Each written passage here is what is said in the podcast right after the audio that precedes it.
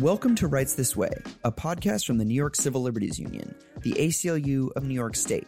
I'm Simon McCormack, senior staff writer at the NYCLU, and your host for this podcast, which is focused on the civil rights and liberties issues that impact New Yorkers most.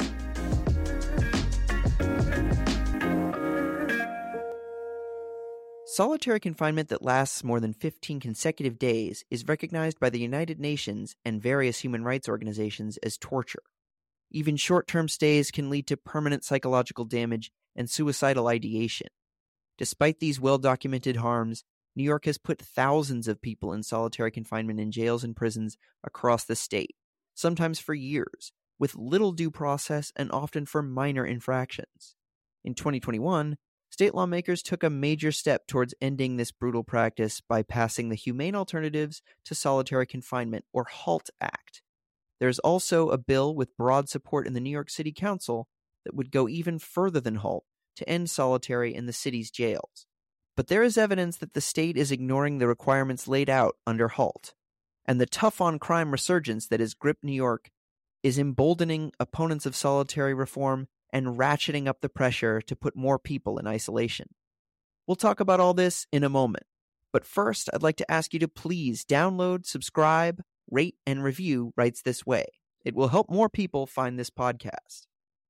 And now I'm joined by NYCLU Policy Counsel Jared Trujillo, making his triumphant return to Rights This Way. You know him, you love him, friend of the show.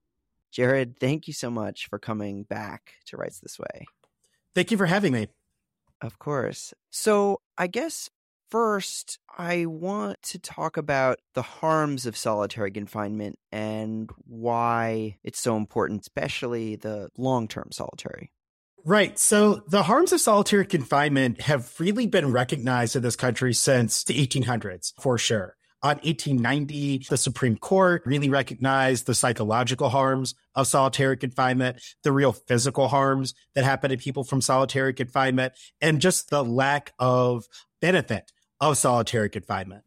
Solitary confinement really wasn't used as aggressively as it is today up until about the 1970s. From the late 1800s to the 1970s, solitary just wasn't used very much. But with the advent of mass incarceration, which really had its genesis in lots of ways in New York with the Rockefeller drug laws.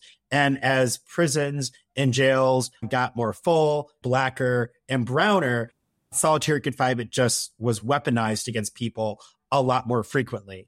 And the harms that existed in solitary confinement in the 1800s and even before certainly exist today. Just real physiological and psychological decompensation for people. We think about cases that we know about, like Kalief Browder, like Layleen Polanco, real physical harms for people, and ultimately people even dying by suicide just because of how restrictive and how damaging solitary confinement can be. And can you talk about what the experience is like and why those psychological harms, you know, happen?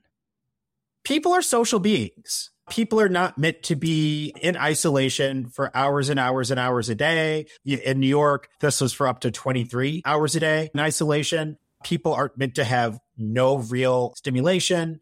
And if there is allegedly a reason that someone is put into solitary confinement, merely putting someone into a space where they have no other human interaction and also no rehabilitative programming just isn't a meaningful or realistic way to assume that you're going to be able to change people's behavior or to have better outcomes for folks. And so that's why solitary is so harmful in, in ways that, again, just really make people psychologically decompensate.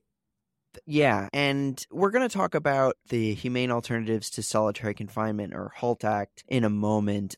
Before we get to that, can you talk about the ways that solitary was used in New York before that act was passed? And I guess I'm particularly interested in the reasons why people were sent to solitary and also how long some of the people ended up sitting in isolation. Right. So I'll answer this with the caveat that even though the Halt Solitary Confinement Act was implemented more than a year ago, there have still been some significant issues as far as getting the state to actually comply with the law that the state passed. But Before HALT, it was legal for people to be put into solitary confinement, which, you know, goes by many different names. But the key ingredient, the key element is that people are locked by themselves away from other human interaction for up to 23 hours a day, if not more. And so people were placed into solitary confinement by different names for administrative violations, minor infractions, just really as a way to punish people for stepping out of line or allegedly stepping out of line in almost any way. There's very little process, and really, people could be put into solitary confinement for years. And so, given that reality, lawmakers in 2021 they passed HALT, which caps how much time people can spend in solitary confinement. It limits why they can be put there, and it also restricts who can be put in solitary. Can you lay out the details of that legislation and why it's so critical? Sure, you said it. The HALT Solitary Confinement Act does not end solitary completely in New York, but it does get New York to comply with the UN Mandela rules and really international standards for what is torture. Solitary confinement is torture, and HALT is a measure to really reduce the harm of that torture and to bring New York really into compliance with most of the world. And so HALT restricts anyone from being put into solitary confinement for more than 15 consecutive days. 15 days is still a lot, and HALT is, you know, again, a step, but restricting people from being put in for more than 15 days prevents people from being put into solitary for months or for years, as people certainly were before HALT. Right. And there are still some issues with the compliance now. In addition, HALT recognizes that there's several special populations where these folks cannot be put into solitary at all because of how harmful it could be. So, especially right now, I'm in a period where I think there's a lot of hypervigilance around reproductive rights. Solitary prevents folks that are pregnant or immediately postpartum from being put in. HALT also prevents very young people, so those that are under 21, from being put into solitary confinement and people that are older than 55. We know that someone who's incarcerated that's 55 is physiologically similar to someone who's in their 70s just because of how hard incarceration can be on people's bodies. And then HALT also prevents people that have mental health issues or physical impairments from being put into solitary confinement. Again, just because of how harsh solitary can be. And you've mentioned a couple times, I'm pleased to say we're finally getting to this piece of it HALT passes in 2021, but that's really not the end of the story because it's supposed to go into effect at the end of March of, of 2022. But there have been a number of reports, specifically from the nonprofit news outlet New York Focus, that seem to indicate that the State Department of Corrections and Community Supervision, or DOCCS as it's known, has been ignoring various requirements in the law. So, for example, there's evidence that people are being kept in solitary longer than they are supposed to be. Jared, correct me if I'm wrong, but I believe there's also evidence that people who are not supposed to be put in solitary have been being put there. And there are other revelations as well. But can you talk about what DOCCS has been doing post HALT? So the the easy answer to that is just not enough. I mean, one of the more frustrating aspects of DOCCS' lack of compliance with HALT Solitary is that this law being implemented wasn't a surprise. DOCCS had months and months and months to formulate regulations that could bring the state into compliance with all the requirements of HALT. They chose not to. Frankly, DOCCS didn't even introduce regulations to comply with HALT until about a week or so before the law actually was meant to take effect. Wow. Yeah. Since then, DOCCS has introduced several different emergency regs to implement HALT, but they have not even responded to public comment in all this time. And it's just deeply frustrating because even the emergency regs that DOCCS has fall short of what the requirements of HALT Solitary are.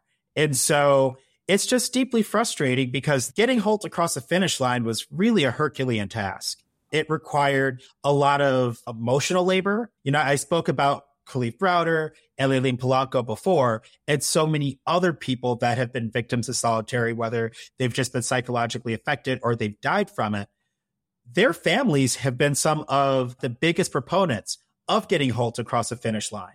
And so it took a lot of just of course, labor from groups like NYCLU and others, but also a lot of blood, sweat, and tears and people going up to Albany for over a decade to get this law across the finish line.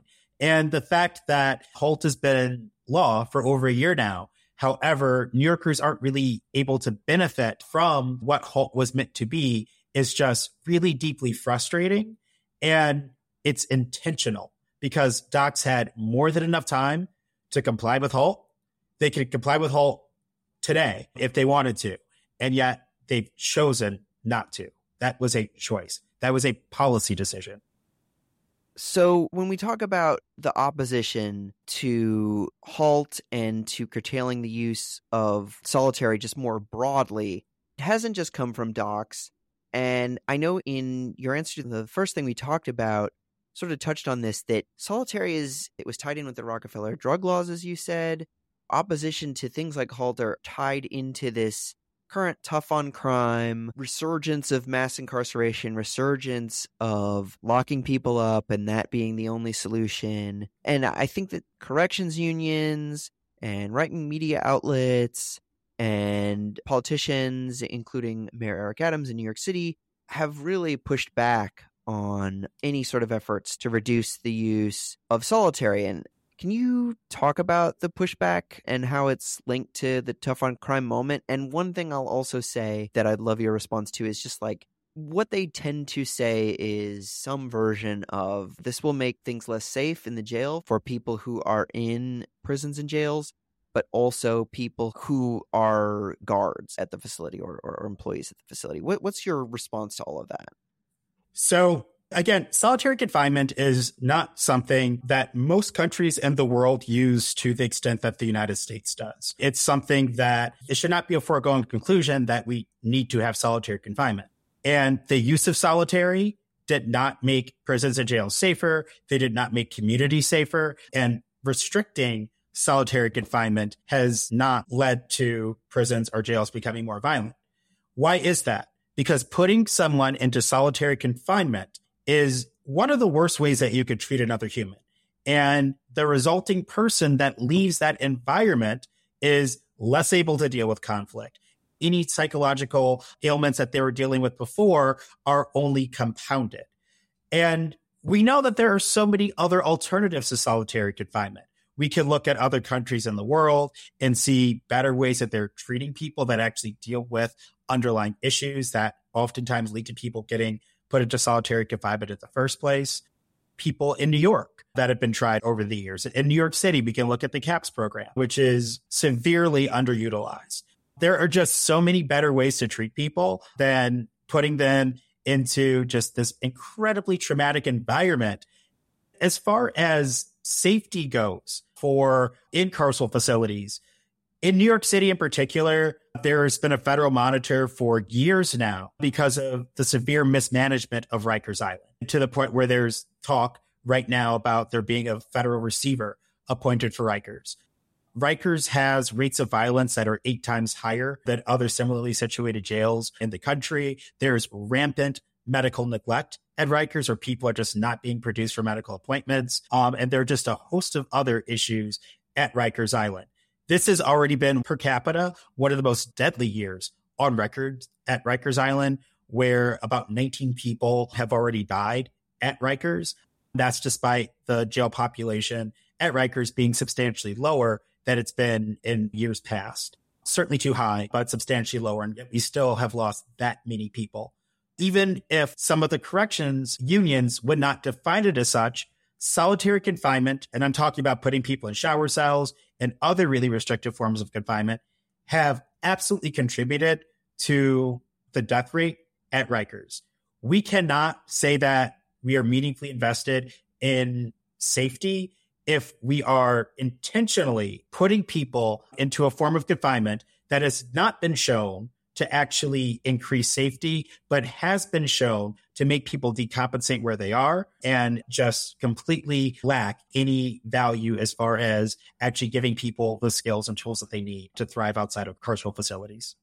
You mentioned there something that I'm hoping to get a little bit deeper into the alternatives to solitary, some of the programs you mentioned, because I think exactly as you say, people especially in the US, may feel like our choices are on the continuum of putting more people in solitary and making the, the jails and prisons safer, or putting fewer people in solitary and making jails and prisons more dangerous. But as you laid out in your answer there, that's not the case. That's a, that's a false dichotomy. That's a false choice, and that solitary can actually make jails more dangerous for everyone in the prison or jail. But I'm curious about those alternatives, the programs or, or the other options that are available. So these programs have existed in San Francisco. They have something called the RSVP program that actually works to ensure that people have skills and tools to be able to better relate to other people. And these are programs that don't rely on putting people alone for 23 hours a day. These are largely social programs. New York has programs. There is a CAPS program in New York City that is also a more social program uh, gives people access to other people. It also enables people to have actual counseling, actual conversations, and to actually work through some of the underlying root causes that might have led to issues within a carceral facility in the first place. And these are programs, again, that exist in the United States, but they exist other places as well. This is both HALT Solitary and the city solitary bills, Intro 549 in New York City, that would actually end solitary confinement in New York City both contemplate having just really extensive programming for people that's not only targeted to prevent people from decompensating, but is actually meant to make people better able to thrive, that are meant to be rehabilitative in nature, that are ultimately meant to actually improve safety. And this is something that you've alluded to before. Most people that are incarcerated will be back in the community at some point at Rikers Island um, and other jails, most people that are put into jails are people that are there pre-trial. They're people that are legally innocent. They might be people that are waiting for sentences, but oftentimes these are people that probably or will end up back in the community at some point. And are we really making communities safer when we're just traumatizing someone before they go back into the community? Are we really making people safer, even if someone does have concerning behavior, if instead of addressing that concerning behavior, we just put people by themselves in conditions that do not create better results for people. That is not how you create public safety. That is not how you create community safety. And there are beyond solitary, there are also several different initiatives that the NYCLU and several of our partners are working on that also really just enhance what community safety actually looks like. And Jared, the New York City bill that would end solitary confinement in New York City jails, including Rikers. Can you lay out what that bill would do? And I know you, you touched on some of the rehabilitative programs that are embedded within that as well. Sure. So the biggest component of this bill is that it really ensures that people are not put into solitary confinement by many different names. One of the most frustrating things with the Department of Corrections right now is that they are not even fully acknowledging what segregated confinement really looks like in New York. So recently, the NYCLU testified at a hearing in the city council about what some of the issues with solitary are right now. And it was NYCLU and several advocates. And importantly, it was a lot of family members of people that have lost their lives due to solitary.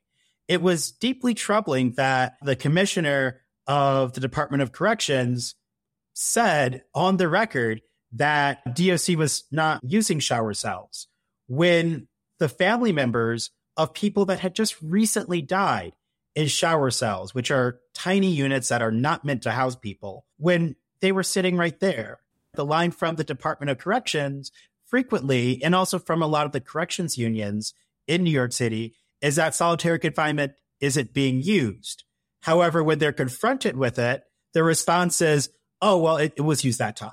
Uh-huh. and the problem is that there are just far too many that times. And right. that time is not just some philosophical technicality that occurs. That time is someone's brother, is someone's uncle, is someone's niece, is someone's neighbor, is a full human with potential, oftentimes a person that is legally innocent who is being incarcerated because they can't afford to pay for their own pretrial freedom. All those exceptions are real people. And that's what the city solitary bill is really aimed at is making sure that people are not being put into solitary confinement, segregated confinement, whatever you want to call it.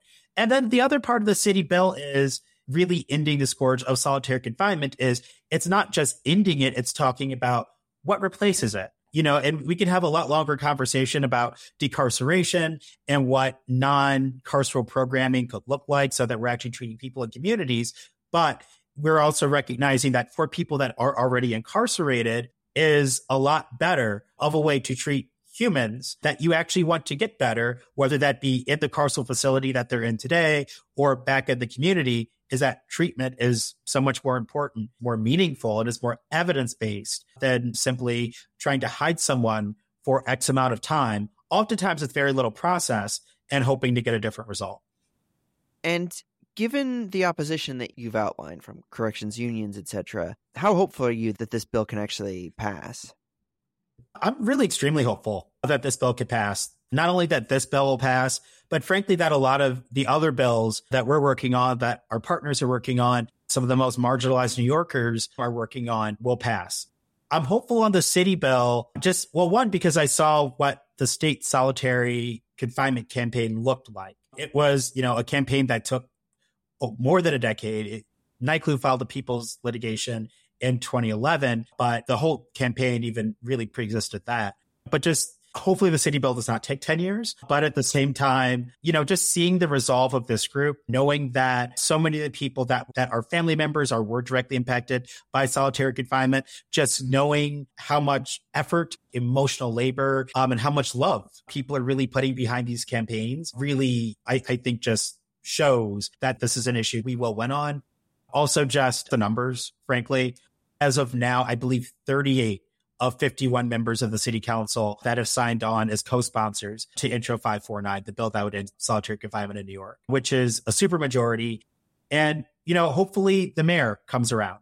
And so I'm really hopeful. Will it happen overnight? Probably not. But at the same time, I think that the bill that we finally do get out of the city is going to be a real meaningful and comprehensive bill that reduces a lot of the harms that folks have suffered from solitary confinement.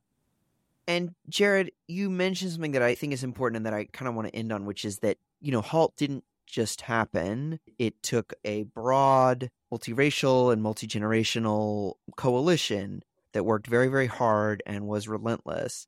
And that this city bill, to the extent that as far as it's gotten, is due to similar dynamics. And so to wind up here, I'm curious to know what people who are interested in joining this fight to curtail and end solitary, what can they do? So I think that no matter what your skills are, no matter what your capacity is, no matter how many coins you have in your pocket, I think that everyone can contribute to this campaign in some way. Contributing could mean if there is a board of corrections hearing in New York City or a city council hearing in New York City, signing up to testify. If you don't want to speak in public, you can always submit written testimony, or you could even just tweet and support.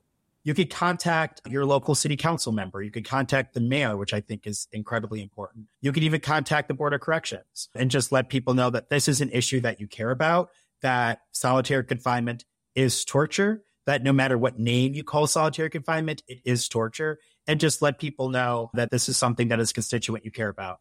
On the state level, it is equally important. The HALT Solitary Confinement Act started getting pushback before it was even fully implemented. Right. Pushback from the state corrections unions, pushback from a lot of carceral forces.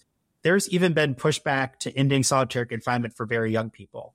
And so the legislative session in New York goes from January to June. Anytime in that period, the biggest thing that you can do to help really make meaningful change here is to just let your elected leaders know that you care whether that be on social media, in email, stop them at the supermarket, just whatever it takes to really let them know that this is something that you're paying attention to, that solitary confinement is torture. And in New York City and in New York State, is just not something that you are going to stand for. And with that, Jared, thank you so much for being on Rights This Way. Thank you so much for your time and thank you so much for really highlighting this issue. Again, this is so important to so many people that are incarcerated, but really to all New Yorkers that care about community safety. We covered a lot, so let's go through some takeaways.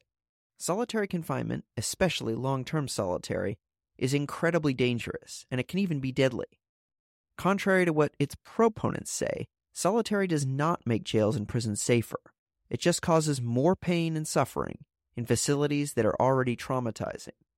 The HALT Act at the state level and a local bill in New York City are incredibly important bills in the fight to end solitary confinement, but both face stiff opposition from the same forces that are pushing to lock more people up.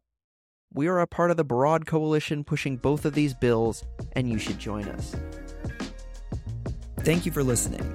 You can find out more about everything we talked about today by visiting nyclu.org, and you can follow us at nyclu on Instagram, Twitter, and Facebook. If you have questions or comments about Rights This Way, you can email us at podcast at nyclu.org. Until next time, I'm Simon McCormack. Thank you for fighting for a fair New York.